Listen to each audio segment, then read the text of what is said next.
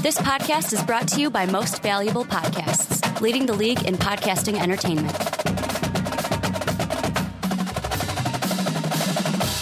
What's up, everybody? Ricky Widmer here, along with the one, the only, Brandon Swanson. Hey, hey, hey. And we are back for another edition of the Primetime Podcast right here on Most Valuable Podcast. And for the first time in forever, I can say, Brandon, that we have no football on the podcast. Usually, none. I believe since maybe forever, like I said, we've had one football topic, and it's been like, oh, here's basketball. Or like, oh, we're in basketball season. Okay, here's two basketball. But we have a football topic here.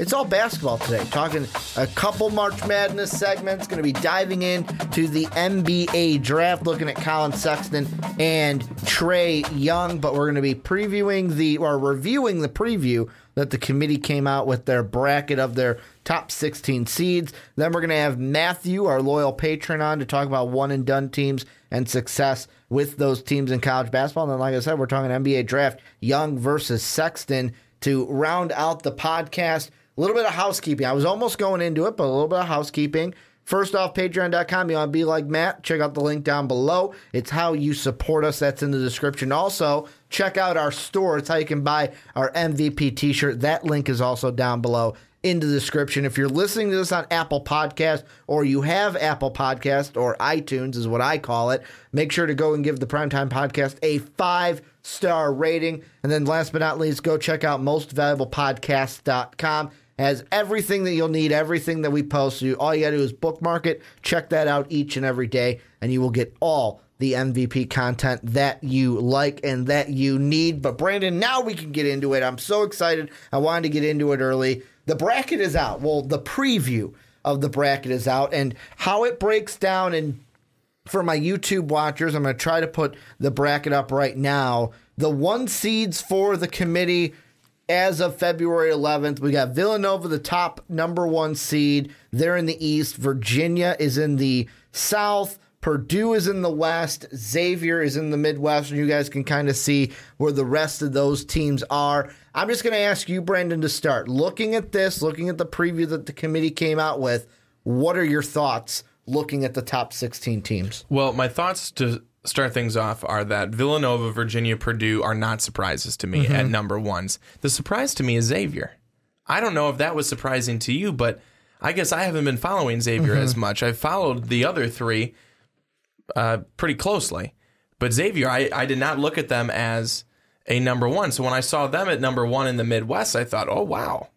The Xavier team, I guess, is pretty good this year. Well, I mean, Xavier... And remember, where Xavier was last year in the tournament, they were like 11. True. And I mean, if you're not watching all of college basketball, like if you're not in the thickets of it, like you said, could fly under the radar this year. But 23-3 overall, 11-2 in conference. They're technically the number 1 seed in the Big East right now, and they've got wins over, I say Wisconsin, but like what's a win to Wisconsin this year? But their only loss in non-conference was to Arizona State right before Arizona State got really good and were ranked, but they beat a ranked Cincinnati team early in the season, a ranked Baylor team. That Cincinnati team is actually in the top 16, so that's a tournament win. And their only losses in conference have been at Providence and at Villanova. Now they're going to replay Providence and Villanova later in the year at home, but those have been their only 2 losses. Yeah, they've had overtime wins against Georgia and Butler, but they both won those 2 games. My biggest surprise of it wasn't necessarily the Xavier part. It was, to me, Villanova, I find it funny that Villanova, Virginia, and Purdue all have one big loss that has happened to them in their last game coming in. We were at Buffalo Wild Wings watching the Virginia one. We didn't stay for overtime, but we watched the end of regulation for that one. They lose to VT. Purdue loses on a final shot from Miles Bridges. They lose to Michigan State. Nova, the one I'm talking about, is they lose probably the worst loss of all. They lose to St. John's, and to me, that was the big surprising factor, because I look at it and I go, of course, we talk about this with basketball all the time, where it's like, you know what? You don't want it to be where, oh, one loss keeps you out. But if we're talking about just number one seeds with how closely these teams are, you've got Villanova, who overall, I'm just going to use overalls at this point, 23-2 overall. You have Purdue, who is 23-4. So it's like, I guess they have, because they played two more games, they have two more losses. And then you have Virginia, 23-2, the same record as Villanova. I don't know about you.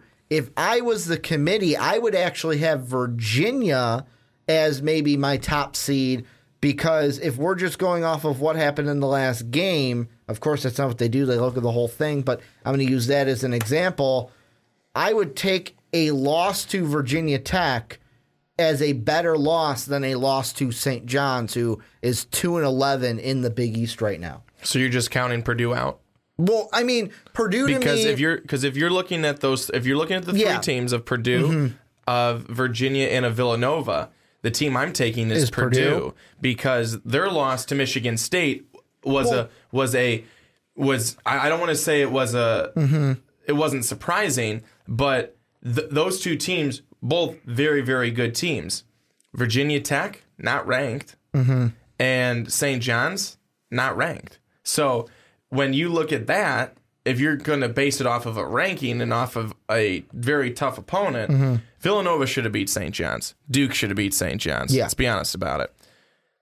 Virginia, it was a night where they didn't really have any offense. Their defense, which it's always is, very good, but Virginia Tech did a great job of playing defense that night and just had a little bit more offense. Both teams didn't need a lot, but that's where I would look at those three, and I'd say Purdue. Purdue is the team that I'd be taking out of those three. Here's the reason, based off their last loss. Here's the reason why I kind of pushed Purdue to the side, because first off, you have four losses. Now, the thing you can argue is, yes, you have four losses, but three of those losses, one to Tennessee, this was before they were ranked. Look at where Tennessee is now within this top 16. You have Ohio State that's in this top 16, Michigan State who's in this top 16. So you can look at it and go, whoa. We lost by a total of 5 combined points between Ohio State and Michigan State. Could have easily won both of those games. Those were one-score games. And we lose by, how many did they lose by? Again, 3 points in overtime to Tennessee. Like, we're playing these tournament teams closely. If I'm just looking at Villanova, Purdue, so right now I'm lining those two up. Purdue has more losses, and the one head-to-head matchup that they have, when head-to-head, I mean they both played Tennessee and Western Kentucky. Purdue lost to those two teams. Villanova beat those two teams. Then if I bring Virginia into it, it's like, okay, Villanova's 2 losses, Virginia's 2 losses. This is where it gets interesting, because you lose, if you're Villanova, you lost 101-93 to Butler, and then 79-75 to St. John's, whereas Virginia's 2 losses are a 7-point loss to Press Virginia, and then a 1-point loss in overtime to Virginia Tech. The West Virginia one was on the road, so I would look at it and go, those 2 losses more impressive to me than Butler and St. John's. More so, St. John's, I think, should be a scar, and that's the reason why I was surprised at Villanova, the top seed. Not that they shouldn't be a 1 seed at all, just the top seed, but I guess Purdue and Virginia losing this past weekend didn't help them out. If one of those teams won, maybe they would have been the top seed coming into today's podcast. No, it definitely didn't help them out, but I would try and make the case that Purdue actually could be the top seed in there, because, I mean, when you take a look at them and you take a look at their schedule, yes, I know that they lost to Ohio State and Michigan State back-to-back games. That does not help.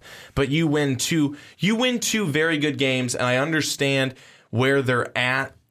Michigan. You win 2 very good games against Michigan, 2 very, very tough games. Michigan literally brought everything they had in both of those games, and Purdue wins both of them.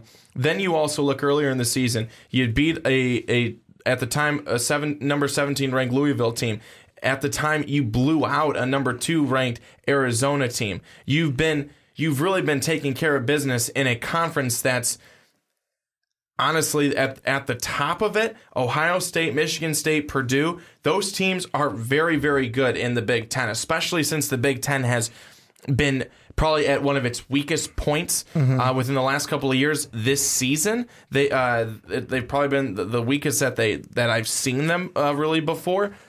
They lose to those top 2 teams. I get it, but Purdue is still better than that. They're still better than that. I like what I've seen from the Boilermakers. They're one of those teams where, as I've said before, they're one of those teams where you know that they're probably going to be always sniffing out at least an Elite Eight, and they can get there. They just haven't gotten over that hump yet, but that's why I think you can make the case that Purdue could be the number 1 overall, even though I know they've lost those last 2 games, but those 2 losses are still better than some of the losses that you're throwing out there for Villanova or for Virginia. Well, and that brings me to my second surprise. So first off, I'm like, you know what? I don't know if Villanova would be my top seed. I would probably go, if I'm ranking the top seeds in order, just of what the committee gave us, I would still go Virginia, Villanova, Purdue, and Xavier. The big question that I had was, and I am saying this, how I'm saying this for a reason, the slap in the face that the committee gave to the Big Ten. Just slapped them in the face with their glove. Because to me, look at the 2 line. Cincinnati, Duke, Auburn, and Kansas. I'm going to ask you, Brandon, if you had to pick one of those teams not to be on the 2 line, who would you pick? Who would you pick? Who do you think I'm thinking of in my head to not be on that 2 line? I wouldn't put Kansas there. I would not put Kansas on that 2 line. How is Michigan State or Ohio State not on the 2 line? Neither of them are on. Like, Michigan State is probably the most egregious, being on the 3. You know what? Ohio State on the 4. Like, I just don't get that part. Ohio State is ahead in the Big Ten standing-wise of Michigan State, but Michigan State's a 3. I get you beat Purdue. That's a big win. You technically beat the 1 in the tournament, but I'm looking at Kansas right now. 19-6. You have 6 losses. You just lost to Baylor, who is not what they were in the beginning of the year. You got blown out by Baylor. You lost to Washington, who ain't what they used to be with Markelle Fultz, or before the season when they lost Michael Porter Jr. Like, the Arizona State loss, okay, that's good. Like, that's a good loss. Oklahoma, I'm not gonna harp on you there, but Oklahoma State, Baylor, Washington, games you should have won this point in the season. And I know that we were talking about the Big 12 before, tough conference, that plays into it. How are you ranking the conferences? But I look at the Big 10 and I look at Michigan State and I look at Ohio State and I go, how are not one of them on the 2 line? Michigan State's, 3 losses this year? Their first one came, me and you saw this game. Came to Duke, and Grayson Allen went off in that game. Grayson Allen doesn't play. They don't win that game because Marvin Bagley wasn't even playing that game. He got poked in the eye and couldn't play the rest of that game, and they only lose by 7. Your next loss, you go into Columbus and get dominated. However, Ohio State is the team above you in the Big Ten. So if you look at it that way, okay, maybe you should lose that game. And then your third loss is a loss to a rival. So how I would look at it is Michigan and Oklahoma are pretty much on the same tier. I'll put Ohio State and what's the other loss I said that was okay for them? And Texas Tech on the same tier because Texas Tech is in this top 16 also. But then I look at the non-conference losses. Duke compared to Arizona State and Washington, I would easily put, Ohio State could be there too, but they kind of had a rough going, losing to Gonzaga, losing to Butler, losing to Clemson. Yeah, I know Clemson and Gonzaga are good teams, but also a loss to Penn State probably doesn't help them. My biggest gripe with the 2 line is I would take Kansas, move them to the 3 line where Michigan State is, and I would put Michigan State in that 2 line and have my 2s be in order of South to Midwest, Cincinnati, Duke, Michigan State where Kansas is, and then Auburn in the Midwest, or switch it up so you don't have Purdue and Michigan State in the same region. In all honesty, what I could see even happening, you move Michigan State to the 2, move them out of the South to the West, move Ohio State from the 4 to the 3, move Kansas from the 2 to the 4. I mean, the big thing with Kansas is they have 6 losses. Well, they are 19-6. They're not 20-4. They're not 22 or 23-2. They're 19-6. This isn't Kansas of last year or 2 years ago. This isn't, I mean, we cannot sit around and pretend like just because their name is Kansas that they consider it a 2 line. I mean, quite honestly, I realize that this is early, but when you talk about kind of a snub for a couple of teams and Kansas just getting there from name recognition only, I mean, that's pretty blatantly obvious. You know what I forgot to say before we started talking about the 2 line? And I'm saying this late. Patrick, earmuffs. He doesn't want to hear this. Doesn't want to hear us ragging on his Jayhawks like this. No, but I would love to. I would hold on. I would love to hear what his comments are. If he would agree with us, I mean, obviously, I think he seems like a level-headed guy. At 19-6, you've got to be like, well, man, that's nice that they gave us the 2, but. And that's the one thing I want to throw out there is I'm seeing a little bit of inconsistency in this top 16 with the committee, because just look at the 2. I know there's 3 Big 12 teams. I think there's only 3 with Oklahoma, Kansas, and Texas Tech, but I only want to look at Oklahoma and Kansas. I'm going to ask you trivia style.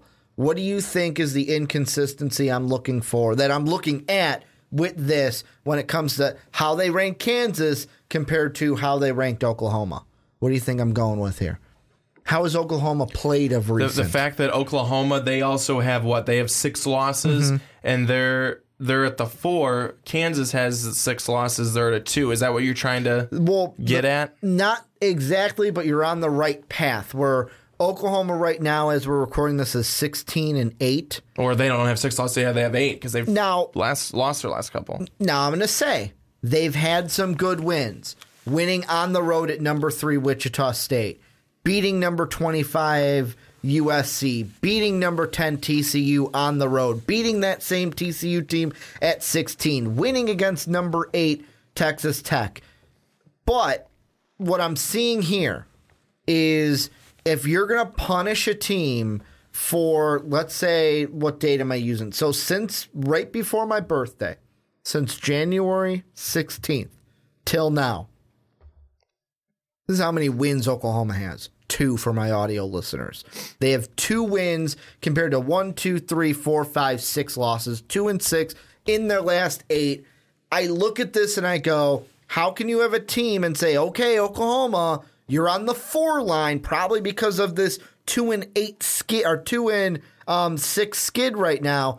But Kansas, you're fine. Kansas, stay there. You're fine. You want me to get you some water, Kansas? Are you okay? Are you okay, Kansas? Are you okay? Okay, you're good, but let me go and reprimand Oklahoma for a second because they haven't been playing that good. Let me tell them why they're on the 4 line. That's what I'm getting from this, and I don't understand. That's an inconsistency to me. Why is Kansas on the 2 line and Oklahoma's on the 4 line? I'm not disagreeing that Oklahoma shouldn't be on the 4 line, but if Oklahoma's on the 4 line, Kansas should be not on the 2, maybe 3 at top. Because Kansas has 3 more wins and 2 less losses. I mean, I think that, you know, that would be the reason why they're separated, but I still don't think it's enough to put Kansas at the 2, especially when Michigan State's at the 3 and they've got a better record. They've played better this season. And Ohio State, maybe Ohio State is right at the 4, but Kansas certainly is probably a bit too high at a 2. And again, I know we're getting like excited and passionate over a very early bracket preview on February 11th. We're not even in March yet, but it's the fact that you look at what Kansas has done this season, and just by, again, like I said, I feel like by name recognition alone of it being Kansas, it's like they put them at a 2. It's like they had to put them at a 2, at a high seed, just because it's Kansas and going off of what they've done in the past. And I realize that Kansas has played some good games this season, and they started off the season strong, but they have scuffled as of late. And so has Oklahoma, like you said, like you mentioned. But when you have a Kansas team losing to Baylor the way they lost to Baylor, that ain't that is not a 2 seed. Let me flip it to another 2 line team. I want to ask you about Auburn. They're also on the 2 line. Yeah. I'm going to ask you this. Should Auburn even be on the 2 line right now? Because, yes, they're 22-3, which, looking at that record, a lot more respectable of the 2 line than Kansas. But I could see someone having a gripe that Auburn is on the 2 line, only because it comes from your losses come to Temple early in the season, and you lost by 8 points, so it wasn't double digits. You lose to Alabama on the road. You lose to Texas Tech by 1 point. The Texas Tech one I'll give you because they just beat Kentucky to a skidding Kentucky team. But your only wins against ranked teams came to Tennessee and Arkansas. Like, you look at Auburn's out-of-conference schedule. I'm going to run through their out-of-conference for you, Brandon. You tell me if you're impressed by this. Norfolk State, Indiana State. I'm already impressed. Temple, that was your loss. Hofstra, Winthrop, Dayton, George Mason, Gardner-Webb, UAB, Middle Tennessee, Murray State, UConn, Cornell. That was their that was their non-conference before they hit SEC play. I'm shaking in my boots. I mean, whoa. And they lost one of those games, too. Yeah, those were weak. Those were not good. But I think that you do have to give respect to for being 22-3 and for being 10-2 in their True. Conference. I mean, you have to, especially when you look at teams and you've got Tennessee, who has been surprisingly good this year. Florida hasn't been what they have been. They're 17-8. They're 8-4 in their conference, but still, Florida's been a good team, and they've showed flashes of being pretty good this season, but then also flashes of not being so good when they got up. So remember the game when they got up so big on Duke, and then they just kind of just threw that away. But I think that that's why Auburn's getting the respect that they're getting. But they're gonna have to. I mean, they're gonna have to finish their season out strong. If they can beat Kentucky, I'll be a believer that Auburn's, really trending in the right direction. If they can beat Alabama the next time they play them at home, if they beat Florida on the road, I mean, they have some games here that are going to decide, are they going to be a top seed come tournament time, or is Auburn right now just having a good time playing in the sandbox? But, when it comes time, are they going to be, kicked out by the bigger kid? Well, and that's why I'm going to go back, and this is the last thing I'll say. The first thing you said about Auburn actually made me go back to the first point that I made. Slap in the face to the Big Ten, because the first thing you said was, well, you know what? Might not have had the best non-conference, but we got to give them respect for being 10-2 in their conference.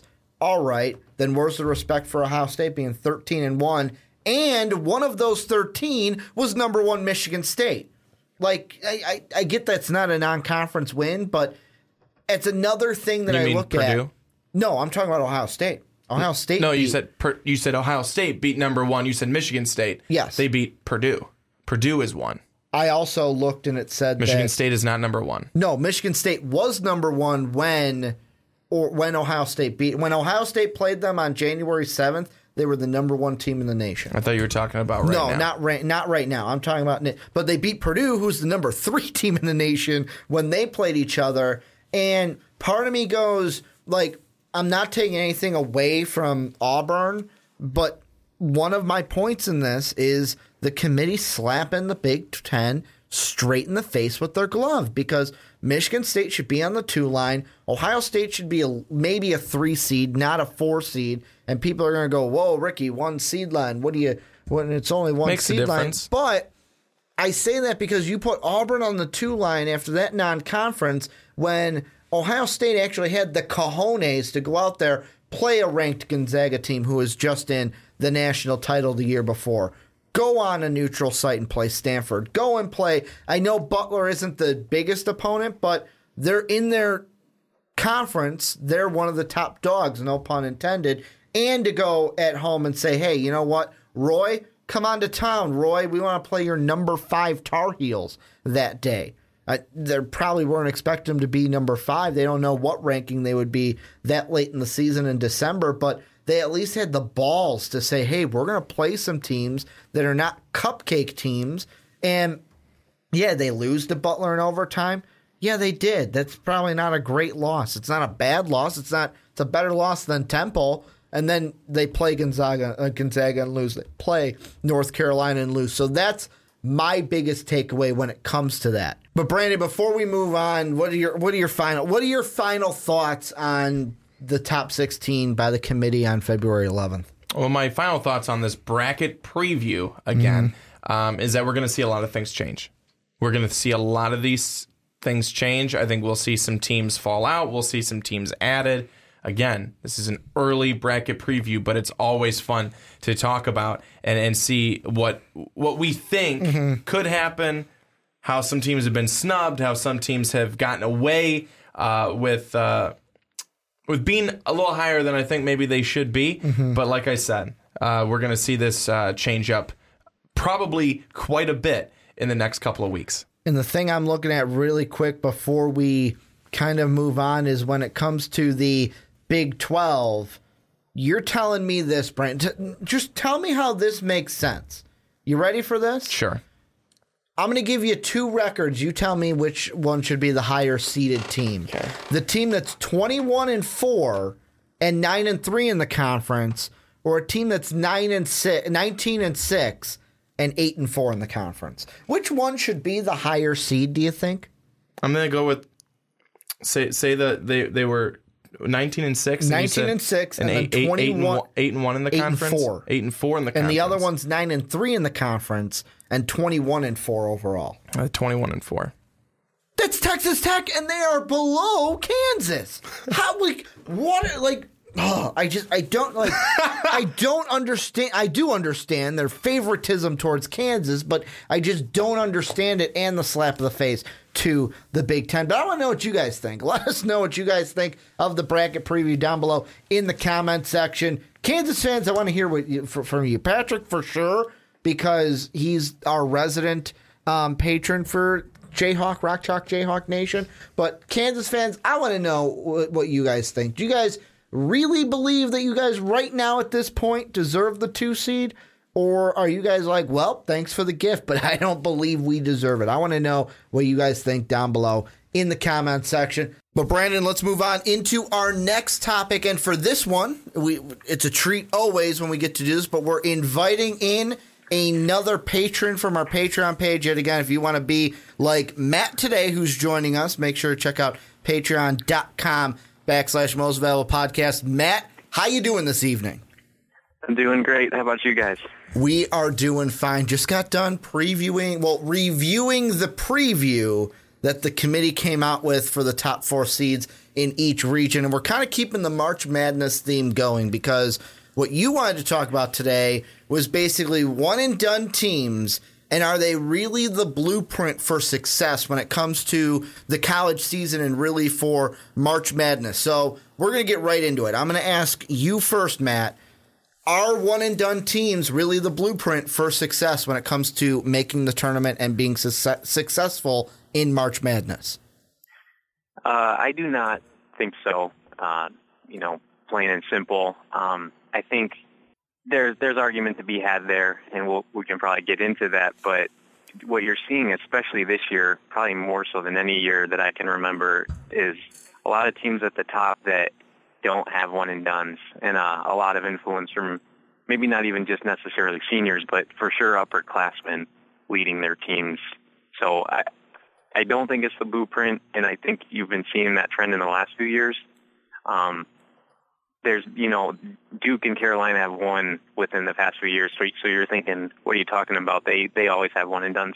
And they do, but that doesn't necessarily mean that they're leading their team. And what you'll notice even within those teams is that there's a heavy upperclassman influence that brought those teams through the tournament. Yeah, I think you're right, Matt. I think that one of the teams that a lot of people would look at when you talk about one and dones, it's going to be Kentucky and John Calipari. You know, he's been one of those guys who's made a living off the one and done rule. I mean, he goes out and specifically recruits based because of it. 6 elite, 8 appearances, 4 Final Four showings in 8 years. I mean, this guy he's been very, very successful. But I think even though he's been super successful, I think that you can see where Kentucky's at this year. They have struggled. Will they be around? Yes, but not what they have been. You've seen Duke's recent struggles. But one of my things that I want to bring up, and I have brought it up a number of times, is take a look at an Oklahoma team from a couple of years ago where they kind of rode the hot hand of Buddy Hield. And Buddy Hield was not a one-and-done player, and it's actually a really good thing that Buddy Hield was not, because he stayed in school, he fixed his shot, and I think it helped make him a better NBA product. Now, our one-and-done teams, can they be good? Can they produce some really good players? Yeah, we've seen it. I mean, I can tell you a list of players I wrote down. Karl Anthony Towns, DeMarcus Cousins, John Wall, Kyrie Irving, Anthony Davis, Jabari Parker. You know, all these guys have been one-and-dones, and their teams have been pretty darn good. But is it a recipe for success that can be sustained for many years to come?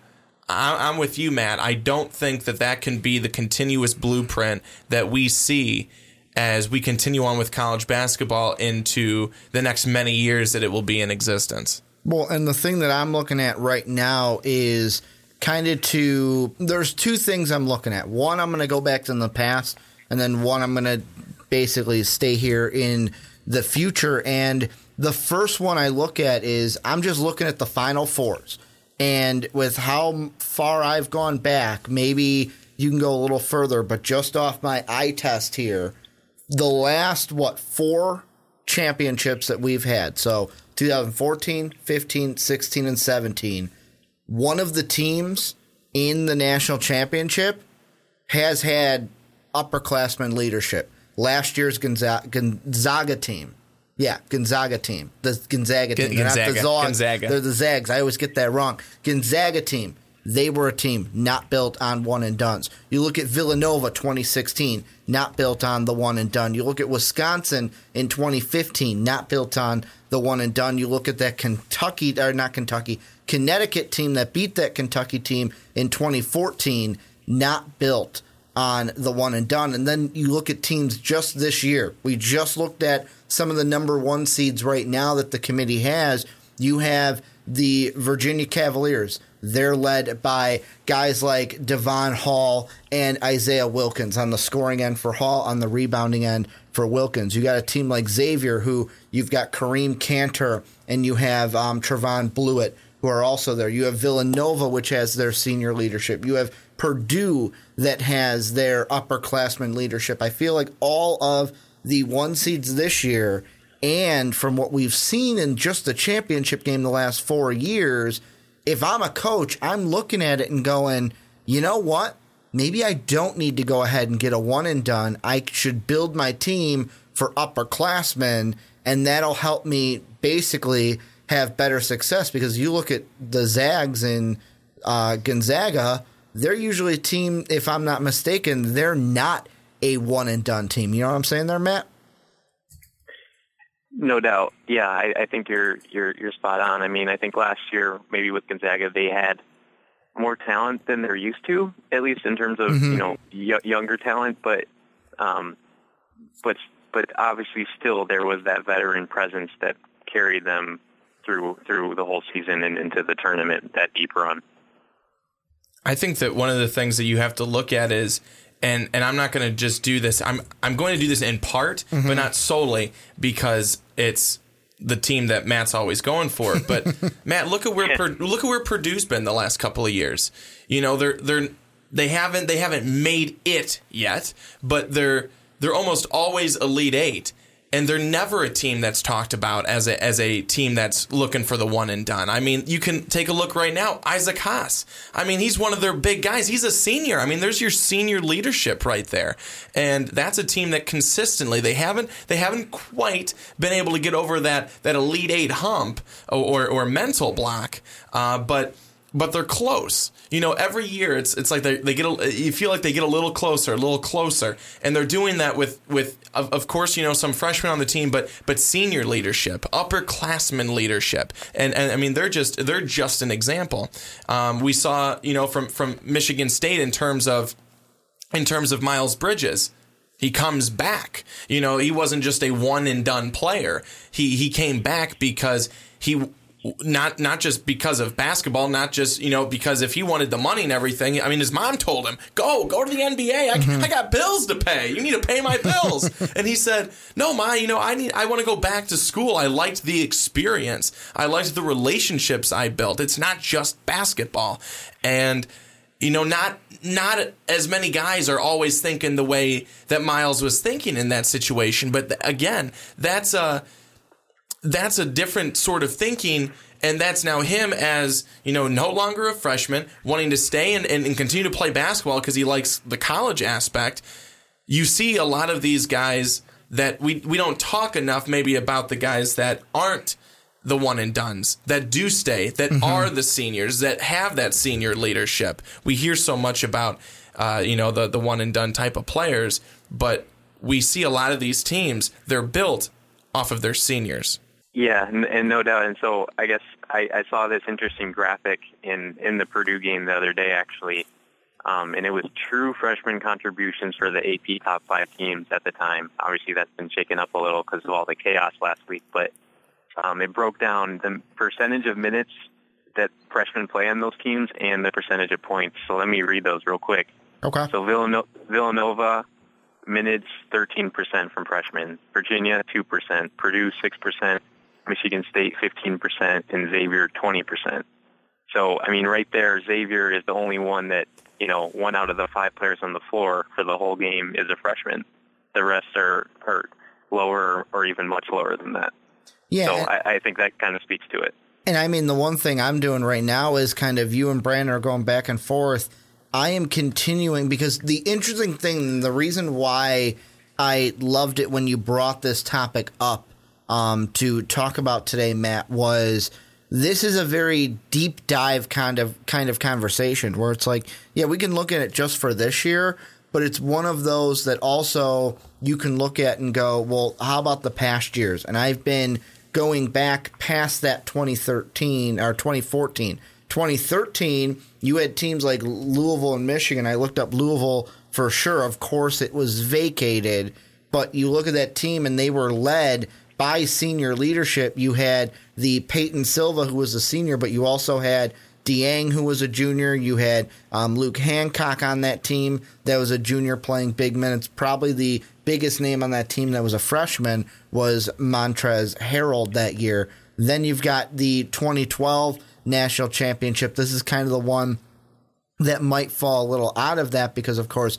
Ben McLemore was a freshman, but you have Thomas Robinson and Jeff Withey, the upperclassmen leadership for Kansas. You go 2011 where UConn and Butler both had, UConn more so because Kemba Walker was the senior that year and Oriaki was there as a sophomore, and you had Charles Okwandu there as a senior as well. And I'm just going back even further. You look at Butler before that. You look at the Michigan State team, North Carolina teams that were in 2008 Final Four in Detroit. And I'm starting to see a trend of, now this is me going back and it's like, okay, we have teams like at least one of the teams that's in the national championship is not a one and done, but I'm looking at most of these and most of these teams, like it looks like it's a pretty mosh posh. It's not like, oh, when we get to the national championship that the one and dones dominate or the not one and done teams dominate. It's kind of, it looks like a little 50-50 there, but I think it's interesting that, hey, out of the final 4 teams, your final 2, at least one of them is not built off of these guys that go on and it's like, I'm going to play here 1 year and then go on into the NBA. And the thing I hate, and I mentioned this a little earlier, I think I might have mentioned this before the podcast, the thing I hate about the one and done mostly, and maybe this is because I'm also on the fast break, is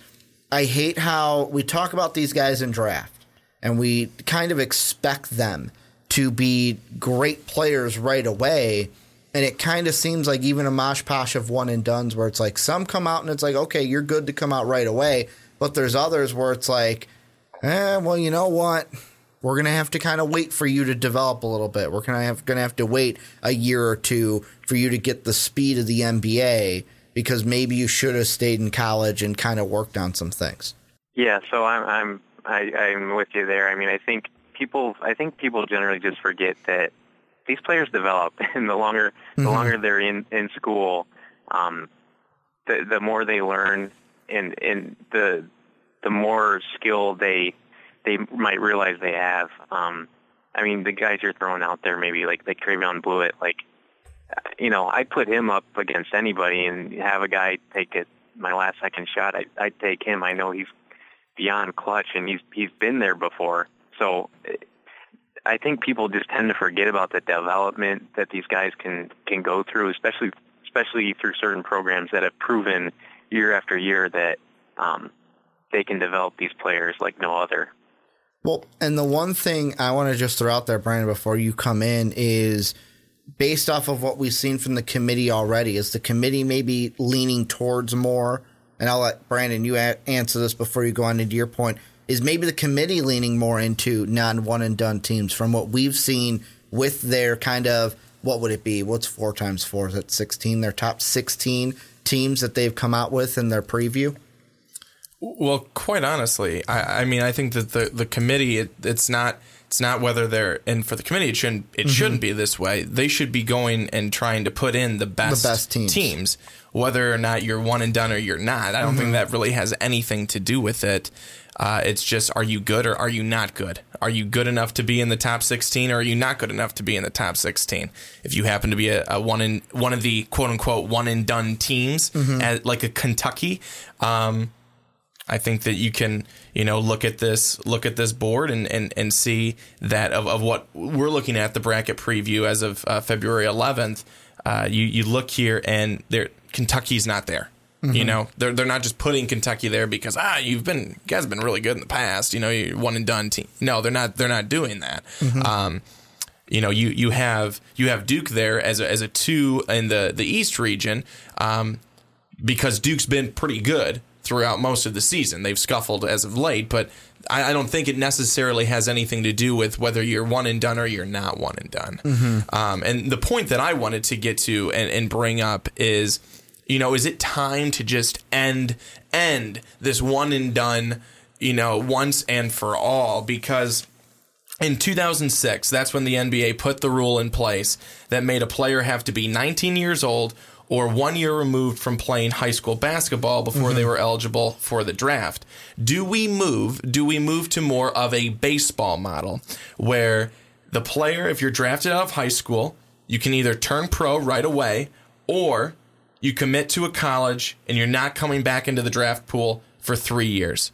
So then that way you either completely bypass college and you go right to the draft, which is what some guys want to do anyways. Yeah. The school's not necessarily for them. Fine. That's great.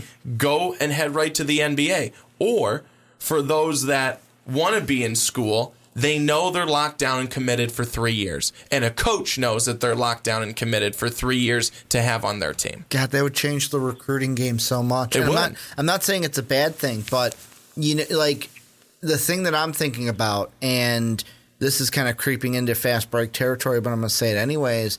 The thing I like about that model, there was only one thing you said that I kind of went, but I'm okay with it, is when you said 3 years. Because at first I'm like, well, you know what? Basketball's different. What about 2? But then I'm like, no, baseball's 3, football's 3. Why shouldn't basketball be 3 as well? And then what it could also do on the flip side is, like you said, coaches know who they got. It'll change recruiting completely because I don't have to go and revamp my starting lineup basically every single year because my five move out and I got to get a new five in there. But what it could also do is on the NBA side, it could then make the G League, which used to be the D League, it could then make the G League actually like mean something to where it's like, hey, you know what?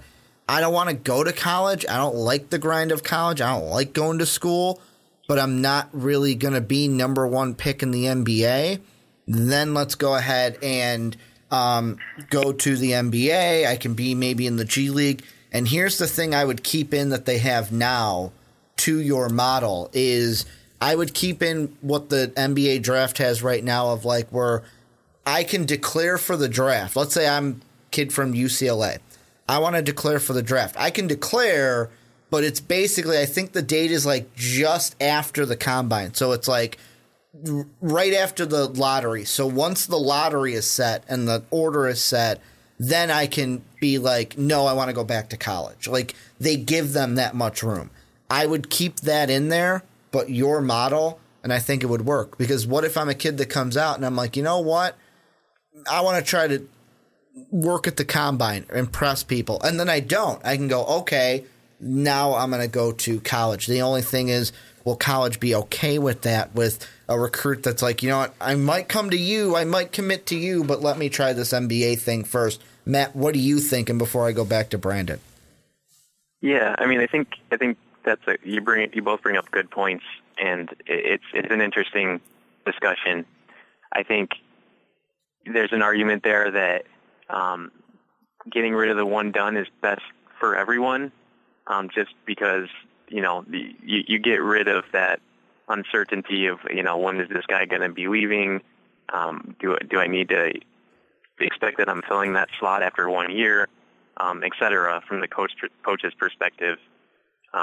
But then, too, I mean, if that's legitimately what the guy wants and he's not going to have any interest in the schooling aspect, then, you know, all the power to him. I mean, that's certainly you're setting yourself up for a bit of a risk there. But if that's truly what they want, then I mean, I guess let them have it.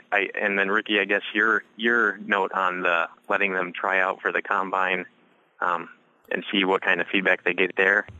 I think that's a good idea, but I think just that's from the college perspective, that's going to be so late that they can't have a scholarship influx hoping that this guy's going to, you know, back out and come their way. It just seems like that would be setting the school up for failure. And that's the only thing that I was like, is because it's kind of different when it's like, okay, it's one of our guys and he might be coming back compared to you're not even one of us yet. I need to know a commitment now, especially when the signing days are and everything. What were you going to say, though, Brandon, before I went to Matt? What I was going to say was that what this might be or may have been good for, a very, very recent example happening right now in the present, Markelle Fultz. Mm-hmm. I mean, what's going on with this kid? You know, I mean, 1 year at Washington is pretty darn good, and all of a sudden he can't shoot. Mm-hmm. You know, outside of 10 feet. He's got the yips. I mean, it's confidence. It's his shooting motion. I mean, it's everything with this kid, and I feel terrible for him. But, mm-hmm. you know, maybe if he would have stayed in college a little bit longer, they could have worked with him. They could have progressed his game. They could have, as Matt had said, developed his game a little bit more.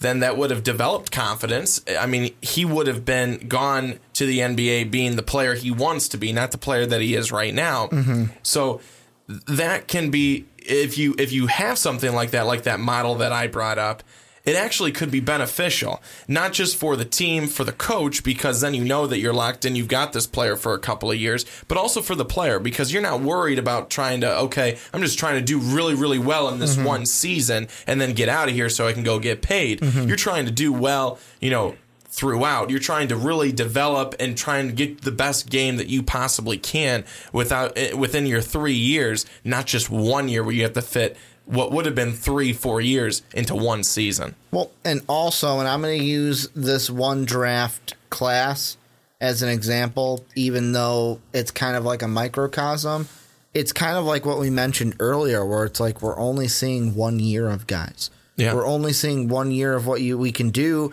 And I think back to what year was this? It was the 2013 NBA draft. Do you remember? I probably know you don't, Brandon, but you love when I play this game. Do you remember who went number one in that draft? I'll give you the school. He went to UNLV. He was a freshman from Canada. No, I don't remember. Anthony Bennett. Do you remember Anthony Bennett? Nope. Played pretty well in college. I believe UNLV went to the second round, I want to say, that year. Matt, did you know that answer? I did not. Do you guys? No one ever knows the answers to Ricky's questions. He has some of the hardest trivia. I'll give you a double or nothing here. Wonderful. I'm going to screw this up, too. Matt, you're in on this, too. Okay? What junior from Indiana went directly behind him? Matt will know this. A junior from Indiana went directly behind him. Who is it, Matt? Victor Oladipo. Victor Oladipo. Where are the two right now? Of course, I'm not saying Victor Oladipo coming out right away and was gangbusters everywhere, but where are they right now? Anthony Bennett, I don't even think, is in the league anymore, and Victor Oladipo is lighting it up for the Pacers. So, I mean, that's my little microcosm of at least we got to see Victor Oladipo to where it's like, okay, we kind of know what we were getting. Yeah, you need to develop in the NBA. Yeah. Just because you're a junior or a senior doesn't mean you're not going to have to develop more. But like Anthony Bennett, everyone thinks, oh, he's – and this was a weaker draft class, don't get me wrong. But it's like, oh, he's the number one pick. And it's like, ugh, he wasn't the number one pick. Again, and Matt, right before you jump in, is that's where I want to bring in, again, like you said, Ricky, we're all basing this off of potential. Yep. Here's the potential. All the draft Anthony Bennett, I'm sure, had a lot of potential, and it didn't happen. I mean, that's especially in everything, in any draft, but especially in the NBA draft. Because a lot of guys, so many guys, you see for one season, and that's all you have to go on. You've got to just go on the hope of potential. Well, and before we wrap it up, Matt, I want to ask you, any final thoughts you've got on one and dones and success for college basketball? I think, you know, generally we'll see how it all plays out as it relates to this year, but We've seen that there is a model of success where you just develop guys and they're through their skill development and through the experience they get along the way. Clearly, that's a path for success in as it relates to the NCAA tournament. So it'll be interesting to see how it plays out, but I got to think that's going to stay true this year as well. And Matt, my final question to you before we let you go is, do you see this one and done, I mean, not necessarily even going to the model that I brought up, but changing in some way in the next couple of years? I think it could. I think the NCAA too is like under a lot of grief in terms of, you know, they there's no denying that a lot of their revenue comes from these guys, right? Who doesn't want to see Trey Young play every night? Exactly. So from their perspective, they probably don't mind it a whole lot, but I wouldn't be surprised, just given some of the issues it's created for some of these players, and maybe they themselves start to realize that, hey, this isn't the safe route, and maybe I need to stick around longer. So I don't know. We'll see. Well, and Matt, thank you for joining us yet again. And I love having you on the podcast, and I love the topics that you bring to us. This one, a nice one, because not Purdue kind of centraled in this one, but I'm sure we will talk about the Boilermakers again this season because you are a huge Purdue fan. But for you guys out there, before I turn to you guys want to be like Matt? Go ahead and check out patreon.com/Most Valuable Podcast. Not only do you get to help support us, but you get to come on the podcast and talk about whatever it is you would like to talk about. I want to thank Matt for joining us today. I want to thank him for his support, as well as all of our other patrons on Patreon.com. But, Brandon, let's move on into our final topic. And what we're looking at today is kind of what we looked at. Oh, what was that, a month ago? Was it a month ago that we looked at Ayton and Bagley and kind of went 1v1, and then everyone was like, what about Mo Bamba? So, I mean, we'll have to talk about Mo Bamba later, but we're doing a kind of another versus video for the NBA draft. We're going to look at two of the top point guards in this draft right now. We're going to look at the freshman from Oklahoma, Trey Young. I don't know if you guys have heard of him lately. And then we're also going to look at the freshman from Alabama, Collin Sexton. And how we're going to do this is we're going to look at one first, we're going to look at the other one second, kind of compare them at the end, and then finally we will end the video making our comparison for who we would, our decision, I should say, of who we would pick if we had to choose one over the other on the clock draft style. And we flipped a coin before we started recording, and Trey Young won. So, Brandon, we're going to start with Trey Young. What do you like? What do you don't like? Start it off, Trey Young. What do you think? Well, Trey Young, he has scored a lot of points. We know that. A ton of points. Know that he averages a lot of points, but I think it's really interesting that when you look at some of the games where he scored a lot of points, mm-hmm. they have not won. And part of that is because I think at some points he's shooting too many low quality, low percentage shots. Mm-hmm. They're not going in. He's putting them up. They're not going in. But he's getting so many points because he's shooting so many shots. Mm-hmm. A shooter's going to shoot, and eventually they're going to score. That's what I was just going to say. Shooter's going to shoot, man. But you can't put a cap on that. Kobe didn't. No, but you don't. You want to shoot high percentage, high quality shots. Mm-hmm. That's what you want Trey Young to be doing. And I understand that. Again, a shooter is going to just shoot the ball. How do you get? How do you stop being cold? You keep shooting until you start making them again. Mm-hmm. I get it, but that would be a criticism. That would be a criticism of Trey Young. However, Trey Young, he's not just a good shooter. We talked about this before we came on the podcast today. He's not just a good shooter. He's incredibly talented with the basketball mm-hmm. in terms of driving, mm-hmm. in terms of dishing it off. Let's look at the Alabama game. I know they lost that game, 80-73, but that's the game where you really can, where people really were getting excited because you were able to look at Trey Young for Oklahoma and Collin Sexton for Alabama. It's a sexy matchup. The two guys that people believe are going to be the two best guards mm-hmm. in the upcoming NBA draft. And I would have to agree with them. There were so many times where Trey Young had some beautiful assists, some beautiful dishes to his teammates. He had 8 assists in the ball game. Mm-hmm. That's something that you see a lot of times from Trey Young. It's not just the points. It's, 20-some points and 14 assists. The guy does a lot outside of just shooting the basketball. That's something that you want to see in a good guard, especially when it gets to the NBA and you're able to do a whole lot more than mm-hmm. just be a shooter. You're able to be a playmaker, and that's what you want to be able to have as well. Trey Young is also pretty good with his foot mechanics. Mm-hmm. He's very good. When he gets the basketball, he's always lined up towards the hoop. That's one of the most positive things about him. He's always ready to shoot, to score, to drive. He's ready to go do that. So his mechanics there are really good.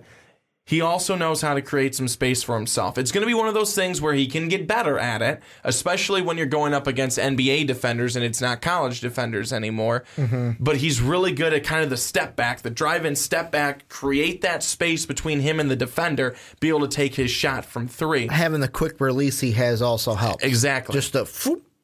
Very true. You're mm-hmm. right with that. There's a lot of really positive things from Trey Young. Again, like I had mentioned kind of early on, there's some things that he could get better at, mm-hmm.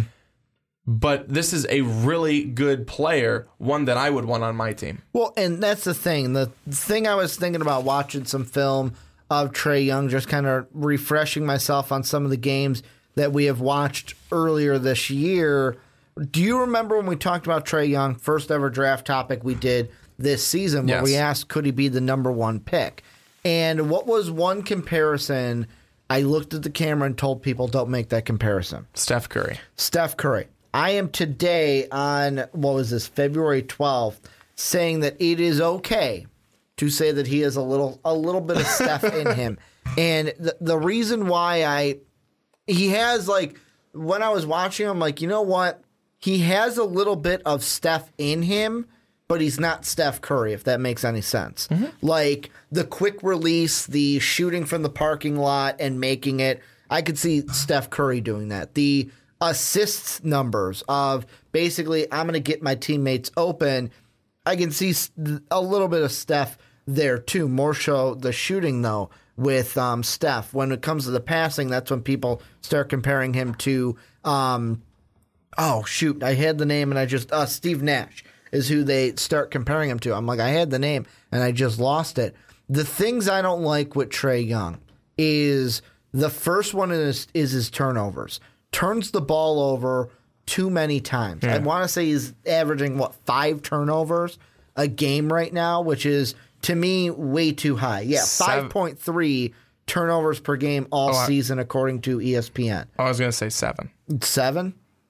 Still, 5, 7, whatever it is, not good. That's way too many turnovers. The other thing that, to me, is not that good is his foul shooting percentage. He's right now at 84.3, and a lot of people will go, I'll take that. Not Ricky Widmer. 90 or above. 90 and above is what I'm shooting for. And the reason why I don't like it... Yeah, 5.3, you're right.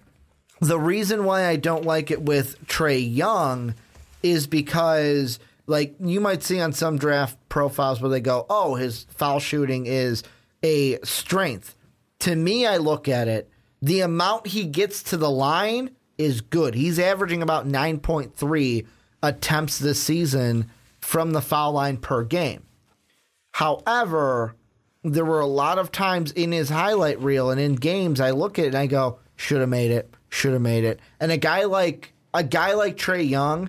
If you can make it from the parking lot with a defender in your face, you can make it from the foul line with nobody in your face. And that's why I get that everyone's not going to make every single free throw, but with the kind of shooter that he is, I look at that and go, there's no reason why you should be under 90% with how much you get to the line.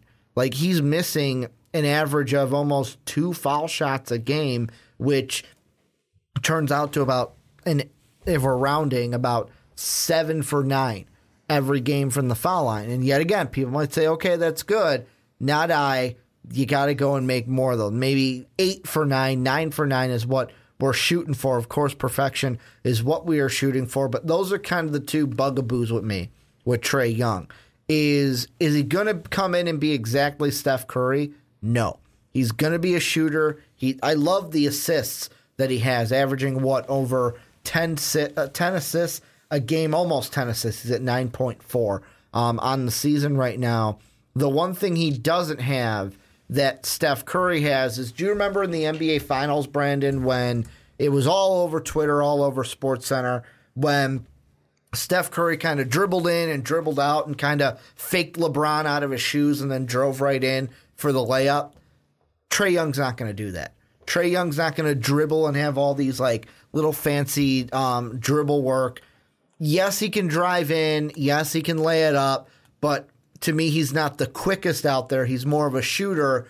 And when he drives, I'm going to kick. And he's got amazing vision of knowing where his players are. There was one I was watching. He wasn't even moving. He was just kind of standing there, waited for the defense to shift, and threw it from the left side, left of the key by the three-point line or by the three-point arc, and whipped it all the way to the right corner. Found his guy, and his guy made the wide-open three. So that's what you're getting with Trey Young. You're getting a shooter who has great court vision and can hit guys for buckets and rack up assists as well. However, Trey Young, one thing I do want to bring up, looking at his last 3 games, and it's been 3 losses for Oklahoma. As we talked in the last segment, yeah, Oklahoma's been a team that has really been struggling 2-6 in their last 8.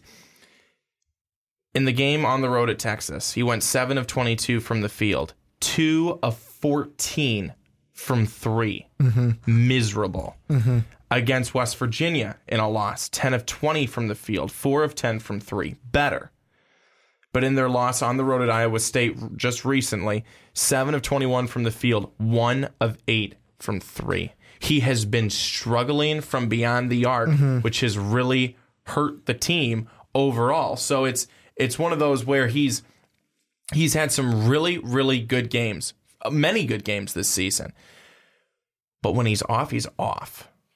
And that's the reason why when it comes to Trey Young and both of these, I feel like both of these guys could fall into this, but Trey Young falls into it more. If you're drafting Trey Young to be the guy, to basically be, and I'm going to throw this out there and people are going to get mad, but see where I'm coming from here. If you're drafting him to be the LeBron James of your team, the Kyrie Irving of your team, the, let's say when he was in Oklahoma City, the Kevin Durant of your team, although he still had Westbrook there. If you're drafting him to be even the Jimmy Butler of your team, the guy, you're probably not going to do well if he is the only guy. And this is where that Steph comparison can creep back in a little bit, because if you surround him with the right players and he ends up in a situation like Steph did in Golden State, where I'm not expecting him to because of how many teams can draft like the Warriors, but they, like, you look at what Steph has. He's got Klay Thompson out there that can take some pressure off. Now they have Kevin Durant, but even before for that first one, a Draymond Green that was drafted. If you're filling him with the right guys, he can be successful. But if he has to shoulder the load, like there was, I'm even going to throw the Oklahoma State game, 8 for 20. Yeah, he shot 40% from three, but he jacked up 20 shots. What about the TCU win in overtime? 10 for 18. Yeah, he made 55% of his threes, but he took 18 of them. And that's the little problem with the three of, yeah, you can say, oh, he's a volume shooter, but if you surround him with the right talent, then he doesn't have to shoot as many threes and fall into the category of what you were talking of, where it's like most of these threes that you're throwing up in those 20 were all 20 of those quality shots. Were all 20 of those the best possible shot you could have made?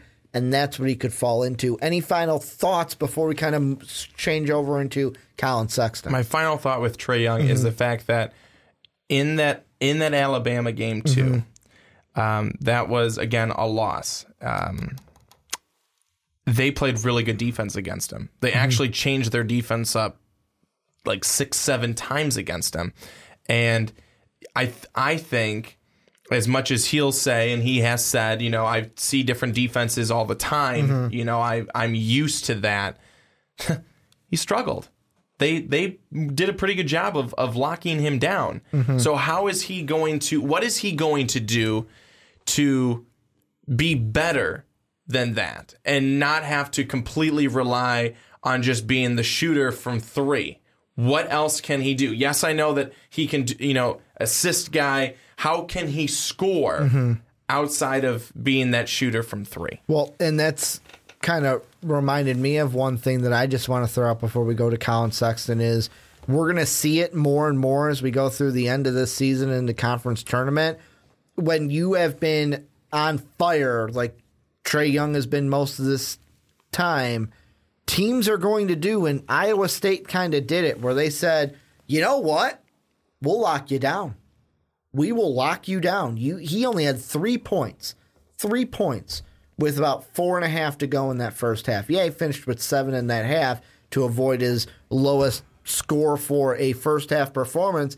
But most teams are going to go and say, we're going to lock you down. And they're going to face guard him. We're going to limit you and force the rest of your team to beat us. That's why I'm saying look at the NBA side. If you're going to if you have other players around him that can, like, I'm going to the Warriors because they're the gold standard of, like, you have Klay Thompson, you have Draymond Green, they add Kevin Durant, then it won't be a problem for Trey Young because they won't be able to say, I'm going to lock you down and see what the rest of the team's going to do. Moving on to Collin Sexton, though, what do you think about him? Collin Sexton, you know, I like him. Being able to get...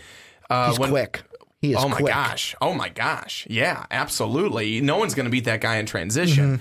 But Collin Sexton, I didn't really know him as well. When we first sat down and we first talked about Trey Young, and people were saying, well, there's a Collin Sexton guy over here, too, from Alabama. Yeah. He hadn't really come onto the scene yet. Not at least for me, but Collin Sexton. I want to start off by saying that this guy, he embraces contact. He almost welcomes contact out there on the floor, which is a huge thing. He's really good defensively.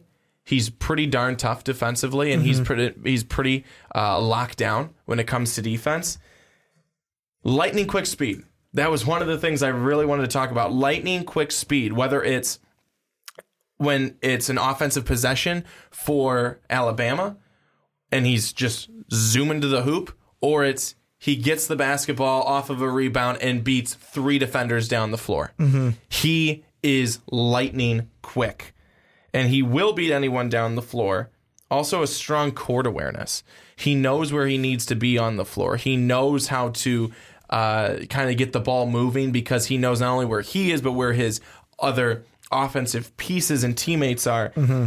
He finishes extremely well at the hoop and at the rim. That's another thing that I really like. His size is perfect. I think that when you look at, when you look at size, NBA teams may look at Collin Sexton and say, Collin Sexton, with his size, with his build, with his physique, he has more NBA-ready skills in terms of all of that, kind of the intangibles, you know, like that. They may like him more because of that. He's a guy that probably, when you look at the NBA, they're going to say, if you gave him Trey Young, Collin Sexton, just to look at him, they'd go, Collin. Mm-hmm. Because of just when you look, that he looks like more of an NBA-ready guy. Well, and the thing that I kind of wanted to, and I'm glad you said that, because the thing I was kind of thinking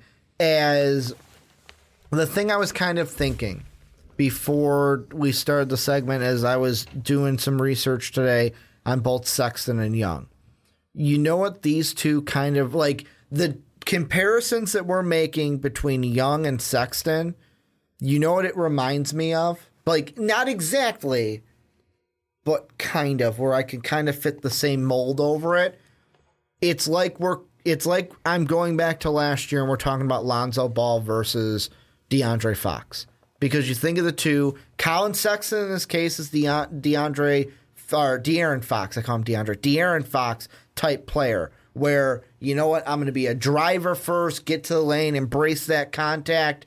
Whereas Trae Young, Lonzo Ball, now I know Trae Young's shot looks a lot better than Lonzo's does, but yeah, he can shoot from three, he's a facilitator, yeah, he can drive sometimes, but really he's going to be a three-ball guy and a facilitator. That is what I could not help going back to each time, where yes, they're not exactly the same, but it's kind of like that same debate of what do you want, a guy who's going to shoot threes and have higher assist numbers, or a guy who's going to be more athletic and can drive to the lane. And yet again, to no surprise, this year when Sexton and Young went head-to-head, who won that matchup? Sexton. Last year when De'Aaron Fox and Lonzo Ball went head-to-head, who won that matchup?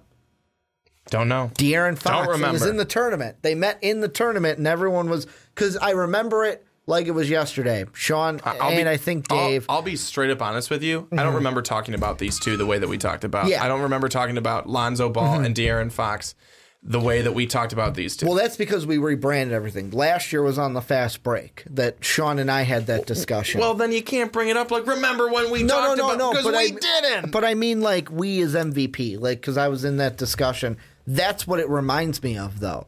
And the thing that I look to is, like, I'm watching Collin Sexton play, and the thing I'm thinking of is, like, I'm like, I don't want to make this comparison, but you want to know what NBA pro popped into my head? And I'm asking you this because I prepped you for this, because I asked you this as soon as we walked in the door today. What pro? When it comes to Collin Sexton. What pro? Because I guessed it right. Yeah. It's Russell Westbrook. It wasn't just the fact that they're similar height, and I believe right now that Russ is about 10 pounds. I know Russ has an NBA body, but about 10 pounds more right now than Collin Sexton is. He's about 200, where Sexton's about 190, according to ESPN. But I'm just, and for this, take it as it may. There are people that are going to argue with this, but for the stats I'm going to throw out there for Westbrook, I'm excluding the last 3 years. The reason why I'm excluding those three is I think we can all agree that the last 3 years, maybe even the last two, Russ has kind of been putting up a lot more stats because he's playing pissed off. He's been playing pissed off ever since his buddy KD went over to the Warriors, but in excluding the last three, ever since he started racking up those assist numbers, the numbers are kind of similar, where it's like, yeah, Russ in the NBA is getting more points than Sexton right now, but I'm looking at it and like the only thing that Russ does better is he racks up about 5 more points per game at the next level, and he's got about 4 more assists in the NBA. But like I look at the career shooting, and it's free throws when it comes to 3-pointers, and when it comes to field goal by like .001, Collin Sexton is better than the career averages for Russell Westbrook. And I know what people are going to say, Ricky, it's career averages. You can't really do that. But I look at it and I go, that could be how I look at it. Is there are 2 guys to me I can compare Collin Sexton to. And if I'm going young, I'd say De'Aaron Fox type player. If I'm saying at his highest potential of what he can maybe become, if he can develop more passing, because between the, maybe it's because we're comparing the two, the thing that kind of looked like a negative to me when we're putting it next to Trey Young is the assist numbers, to where I'm like, you can't have about 5 a game. You can't have about 5 assists a game compared to about 3.4. And part of that could also be the fact of like, is it all me? Is it all me on this? Because like, you look at the Tennessee game, he had 4 assists. You look at the Florida game, he had 6 assists. But then Missouri and Oklahoma, he only had 2 assists. So to me, that's the one thing that I would work on if I was Collin Sexton, where it's like, hey, you know what? You can drive, but you don't have to shoot all the time. You don't have to be the guy to put it in the hoop every time. Let's get the best basket. And that's why I would go ahead and work on the assist game a little more if I was Collin Sexton. I like the points that he gives up, although I expect him to, at the height of his development, I expect him to score a lot more points at the next level. He's not as great shooting from 3 as Trey Young is, but I think it's not the fact. I want to jump in there and say it's not the fact that he's not as good. It's that's not his game. No, as much. I'm trying to look at the most threes that he's taken this season. The most I think is 7. And he went 0 for 7 in a game. He went 0 for 7 against Mississippi State, but he went 3 for 7 against Mizzou. And I get it. I'm not trying to say that's his game, but like I look at 33.7 and I go, maybe let's work on that to up that up a little bit, at least get to the, like at the least, let's get to maybe 35. 40 would be golden for 3 points. But he's going to be a guy that's a driver, which is that's what you're going to do. That's why I would work at the assist numbers, because what I would like to do at the next level is have you be a guy like Russell Westbrook has been doing, where it's like, I'm going to drive in, everyone's going to collapse on me. I'm going to just kick it out to a guy who's open for 3. And that's the one thing, the main thing that I think Sexton will have to work on at the next level is the assist numbers. I think you're right. I think that's a good thing to bring up, because that's one piece that I believe that Trey Young is better at. Mm-hmm. I mean, you take a look at the game that they played against each other, and 8 assists for Trey Young, 2 assists for Collin Sexton. So you see that Trey Young does that a little bit better, a little bit more often than Sexton does. So it's a good point to bring up. But you also look that, and I'm just going off the matchup because it's an easy one to kind of look at. Young went 6 of 17 shooting, 4 of 9 from 3, while Sexton went 8 of 14 shooting, 1 of 4 from 3.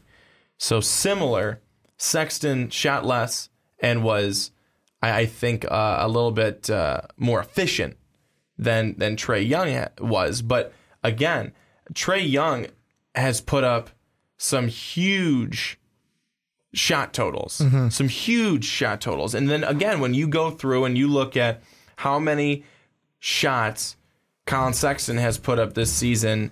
The most he's put up in one game, 22. It was against Minnesota. He went 12 of 22. That's the game he had 40. Here's the thing I'm going to ask you, and this is what's going to close out the podcast for us. I'm throwing it to you first. You're an NBA GM, whatever team you want, like whatever team name you want, because you're a new team and you're in the draft. You're looking for a point guard. That's the one you're going with. You're on the clock. Trey Young is available. Collin Sexton's available. The clock is starting now. Who do you go with? Well, if I'm a new team, from the team that I was before when we did this earlier in the season, I can switch and say that I'm going to go Collin Sexton. Why?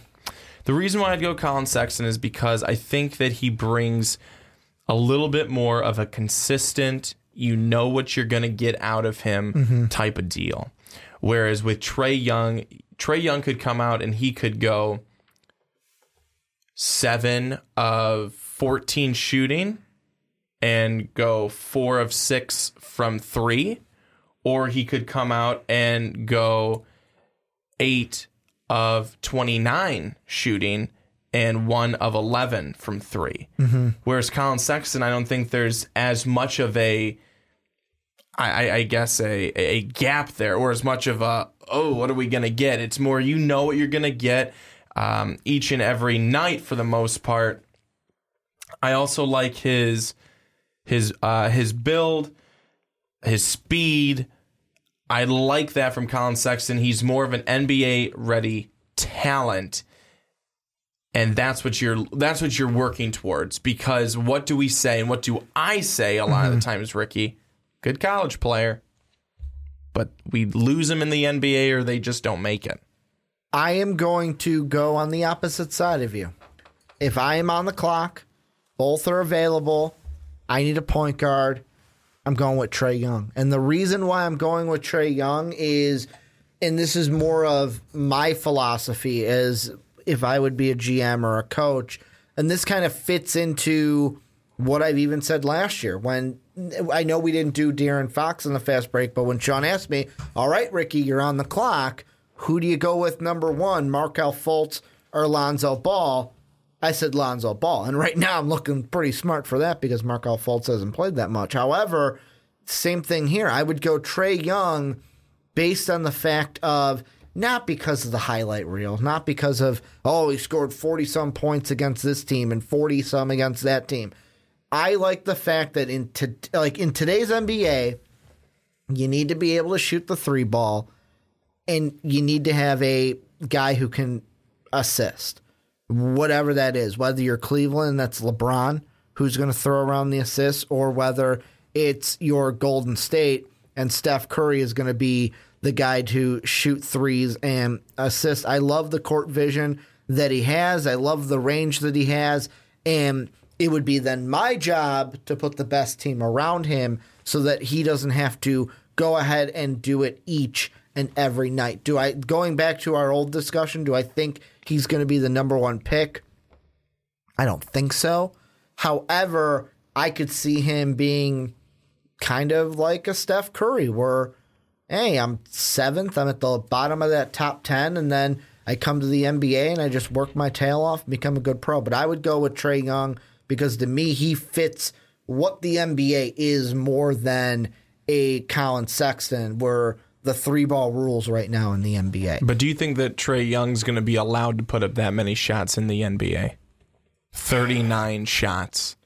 I know that he doesn't do it every time, but 39 shots, go 14 of 39. Yeah, you got a lot of points, but you also, turned the ball over this many times, and we lost. Well, and that's the big thing where, and like I said, the number one for each guy, assists for Collin Sexton, turnovers for Trey Young. You can't be giving the ball up 5 times a game and giving that many chances to the other team.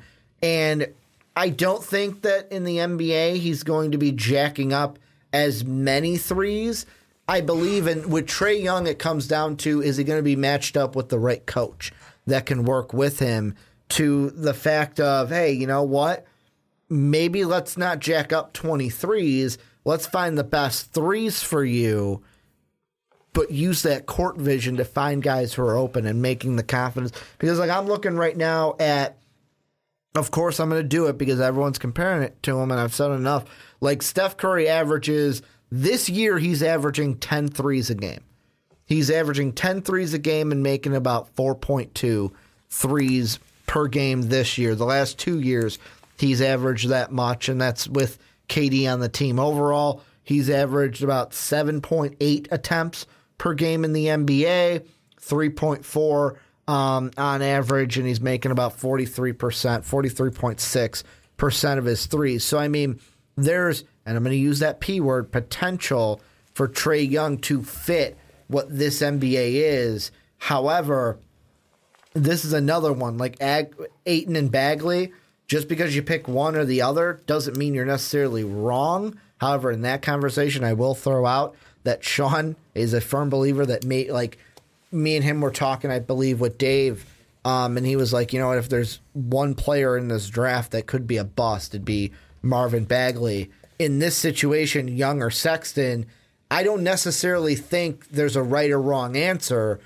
It comes down to what type of player would you want? Would you want an athletic scorer, or would you want a guy who can shoot from range and have crazy ball court vision to get his teammates the ball? One of my final points I want to bring up, and I do like, I like Trey Young. I like him a lot. I think he's a fun player to watch. But in his last 9 games, and remember, Oklahoma's 2-6 in their last 8. In his last 9 games, he's averaged close to 8 turnovers per game. You can't do that. That's a big reason why Oklahoma has struggled. And again, in the NBA, teams don't want that. Teams don't want, they can't have that many turnovers a game. You can bring a lot of points, but when you're giving the ball away just as much, that's not helpful. And that's why that is very worrisome if that continues. And the thing I'm going to say to that is, turnover, both of the problems that I've listed are easily fixable. Like with Sexton, all right, just, I mean, yeah, your court vision might not be like Trey Young, but hey, pass the ball a little bit more. Whereas Trey Young, it's, hey, don't try to do like with Trey Young, I think his problem is don't try to do everything yourself. Don't try to be the if de facto. We've got other players on this team that can do it too. That's why you're averaging almost 10 assists per game. Don't have to feel like, hey, you know what? I have to do this. I have to drive. I have to take the three, because sometimes it's like you do too much, and then you give the ball away. Any final thoughts before we close the podcast? Nope, I got them out. Okay, this is where you guys come in. Let us know, what do you guys think about Trey Young? What do you guys think about Collin Sexton? And if you guys were drafting and had to take a point guard, both were on the board, who would you pick, Trey Young and Collin Sexton? Let us know why in the comments section. Want to thank you guys for watching and listening. A little housekeeping here at the end. First, if you want to help support the channel, want to also become like Matthew, who we had on today for the podcast, make sure to check out patreon.com/Most Valuable Podcast. That link down below in the description. It helps make us and helps us do what we love to do for you guys each and every week. Number 2, if you have an Apple Podcast account, you listen on iTunes, make sure to give the Primetime Podcast a 5-star rating. Make sure to check the store. The link is in the description as well to get yourself an MVP t-shirt, and go ahead and bookmark mostvaluablepodcast.com. That's your one-stop shop for everything that MVP puts out each and every day. Want to thank my fans and Brandon's fans for watching on YouTube. Want to thank you guys for listening to podcast services around the world. But as always, have a good day, everybody. Yeah, they're my fans. I'd like to thank my fans. Fuck you, Brandon. Thank you for listening to this MVP podcast. Follow us on Twitter at Most Valuable Pod for more great podcasts.